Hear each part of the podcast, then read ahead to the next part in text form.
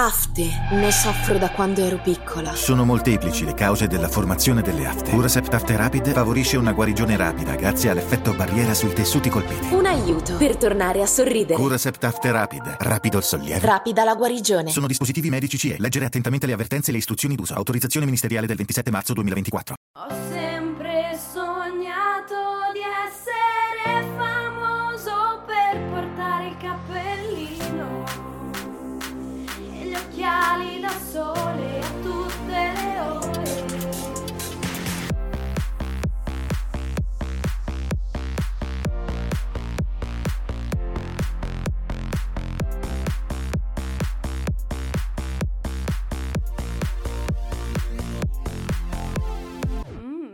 ragazzacci. Abbiamo raccontato già un po' di Roberto, in particolare abbiamo parlato di quel Roberto già grande ma ancora acerbo, se si può dire così, in realtà mi trema un po' la voce a definire Benigni acerbo, anche se di fatto la sua storia parla anche di questo. All'inizio della sua carriera è un personaggio che divide abbastanza, non tanto perché lo aveva come scopo, cioè oggi spesso il modo più semplice per apparire al grande pubblico è proprio quello di dividere. Ma Roberto divide perché di fatto è uno dei primi ad approcciarsi al mezzo televisivo e alla vita pubblica essendo un uomo, non un costruito a tavolino, lui è così. E c'è una grande parte di questo uomo che ancora non abbiamo raccontato. D'altronde come si fa a parlare veramente di una persona senza parlare di cosa ama e di chi ama? Perché chi ama lo spettacolo lo abbiamo già detto. E ama lo spettacolo perché ama se stesso, ma forse c'è bisogno di andare un po' più a fondo ancora. Nel 1983 Roberto inizia la sua carriera come regista cinematografico. Il film è Tu mi turbi, film organizzato in quattro episodi nei quali si parla di Dio. Potrei stare qui a raccontarvi tutti e quattro gli episodi, ma vorrei soffermarmi sul primo, l'episodio 1, intitolato Durante Cristo. La trama parla del pastore Benigno che deve fare il babysitter al piccolo Gesù. Questo bambino è diciamo speciale e non la smette di fare miracoli casalinghi, tipo camminare sull'acqua della vasca da bagno in cui dovrebbe fare il bagno. Quindi il pastore insegna molte cose al bambino e poi, in un monologo che è tra il demenziale e il poetico, confida al bambino Gesù che è ancora innamorato di Maria, anche se ormai lei si è sposata con Giuseppe. Per la verità non si può parlare di questo monologo senza prima tornare indietro di circa tre anni nel 1980. Alcuni amici di Roberto gli presentano una ragazza, ventottenne di Cesena, che si era trasferita a Roma per inseguire il suo sogno di fare l'attrice. Frequentava l'Accademia di Arte Drammatica a Roma e Roberto, che era già un grande maestro, trova subito un certo feeling e la andava a prendere all'Accademia e la portava al cinema oppure a teatro la sera. Da questo feeling non potevano che nascere le prime collaborazioni.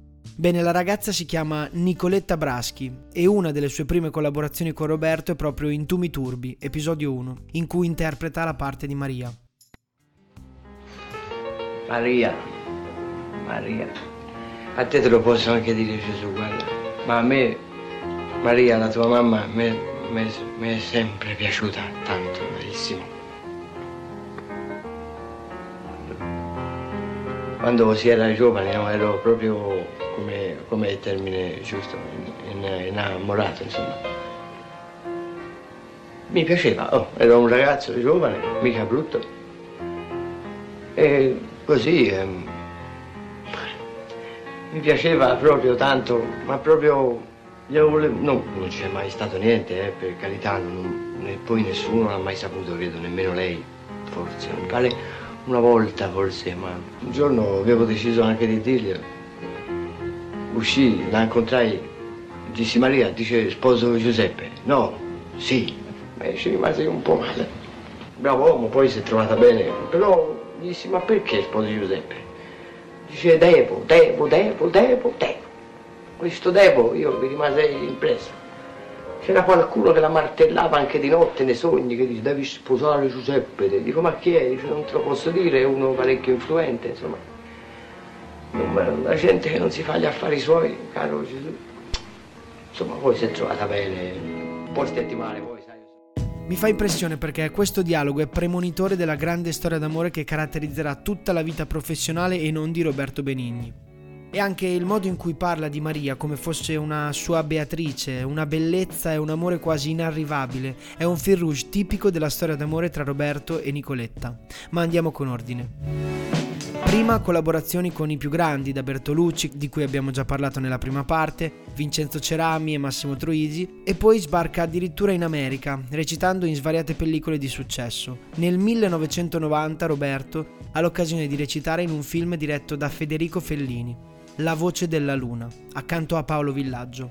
È un film che di fatto invoca il silenzio contro il frastuono della vita degli anni 90, la cosiddetta civiltà berlusconiana. E lo stesso Fellini, dopo questa esperienza con Benigni e Villaggio, dice: Due geniali buffoni, due aristocratici attori, unici, inimitabili, che qualunque cinematografia può invidiarci, tanto sono estrosi. Penso che possano essere gli amici ideali per inoltrarsi in un terreno che non ha mappe né segnaletica. Già questo film, dopo essere stato presentato fuori concorso al Festival di Cannes, vede alcuni registi come Woody Allen e Martin Scorsese impegnarsi per farlo distribuire anche in America, ma per arrivare al successo veramente internazionale di Roberto dobbiamo aspettare il 1997. E adesso un bel caffè finito. Perché rischiare di rimanere senza caffè quando puoi abbonarti a Caffè Borbone? Prezzi vantaggiosi, costi di spedizione inclusi, tante possibilità di personalizzazione e l'abbonamento lo sospendi quando vuoi. Decidi tu la frequenza, la qualità, scegli tra le cialde e capsule compatibili e crea il tuo mix di gusti e miscele. Mai più senza caffè con l'abbonamento Caffè Borbone. Tutte le info su caffèborbone.com. Sì, perché in quell'anno Benigni esce con La vita è bella, un film che racconta dell'olocausto in una maniera però differente, cioè Roberto cerca di raccontare la tragedia dell'era nazista soffermandosi sull'effetto che può avere su un bambino. Dovete sapere che Luigi Benigni, padre di Roberto, era stato deportato a sua volta in un campo di lavoro nazista e il film si basa in particolare sulle sue esperienze.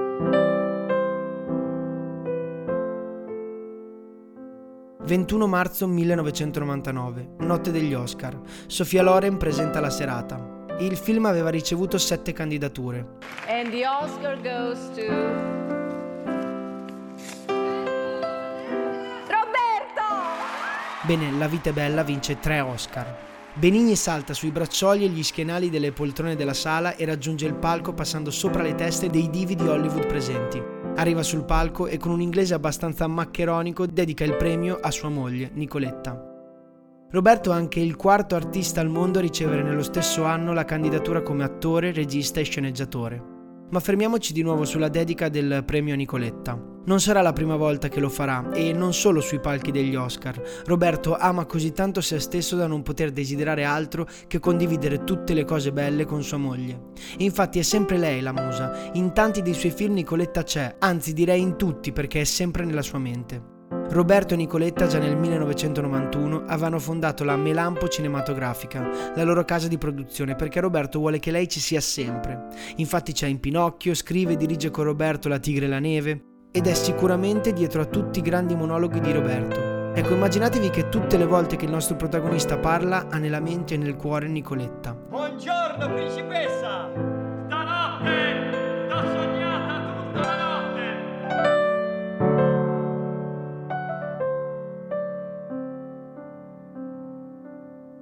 sarebbero moltissime altre parole e capita spesso che io le dica, ma questa volta c'è un monologo che voglio riprendere e che c'è già dentro tutto. Tutto si ricapitola, si riassume in un'unica parola, amarsi. Il tempo passa e il problema fondamentale dell'umanità da duemila anni è rimasto lo stesso, amarsi. Solo che ora è diventato più urgente, molto più urgente. E quando oggi sentiamo ancora ripetere che dobbiamo amarci l'un l'altro, sappiamo che ormai non ci rimane molto tempo. Ci dobbiamo affrettare, affrettiamoci ad amare. Noi amiamo sempre troppo poco e troppo tardi. Affrettiamoci ad amare perché al tramonto della vita saremo giudicati sull'amore. Perché non esiste amore sprecato e perché non esiste un'emozione più grande di sentire quando siamo innamorati che la nostra vita dipende totalmente da un'altra persona, che non bastiamo a noi stessi. Tutte le cose, ma anche quelle inanimate come le montagne, i mari, le strade, il cielo, il vento, di più le stelle, di più la città, i fiumi, le pietre, i palazzi. Tutte queste cose che di per sé sono vuote e indifferenti, improvvisamente quando le guardiamo si caricano di significato umano e ci affascinano, ci commuovono. Perché? perché contengono un presentimento d'amore, perché il fasciame di tutta la creazione è amore e perché l'amore combacia con il significato di tutte le cose. La felicità, sì, la felicità. A proposito di felicità, cercatela. Tutti i giorni, continuamente, anzi chiunque mi ascolti ora si mette in cerca della felicità ora, in questo momento, perché è lì. Ce l'avete, ce l'abbiamo perché l'hanno data a tutti. Ce l'hanno data in dono quando eravamo piccoli, ce l'hanno data in regalo, in dote, ed era un regalo così bello che lo abbiamo nascosto, come fanno i cani con l'osso quando lo nascondono. E molti di noi l'hanno nascosto così bene che non sanno dove l'hanno messo. Ma ce l'abbiamo. Ce l'avete, guardate in tutti i ripostigli, gli scaffali, gli scomparti della vostra anima, buttate tutto all'aria, i cassetti, i comodini che ci avete dentro e vedete che esce fuori, c'è la felicità, provate a voltarvi di scatto, magari la pigliate di sorpresa, ma è lì, dobbiamo pensarci sempre alla felicità. E anche se lei qualche volta si dimentica di noi, noi non ci dobbiamo mai dimenticare di lei, fino all'ultimo giorno della nostra vita. E non dobbiamo avere paura nemmeno della morte, guardate che è più rischioso nascere che morire. Non bisogna avere paura di morire, ma di non cominciare mai a vivere davvero. Saltate dentro all'esistenza ora, qui.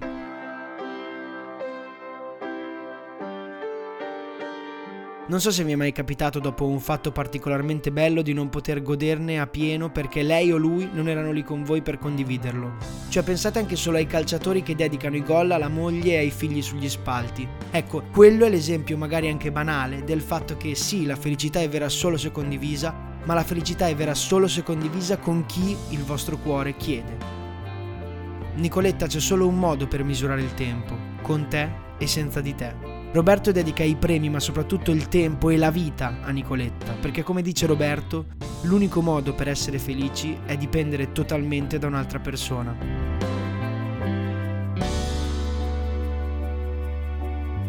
Grazie dell'ascolto.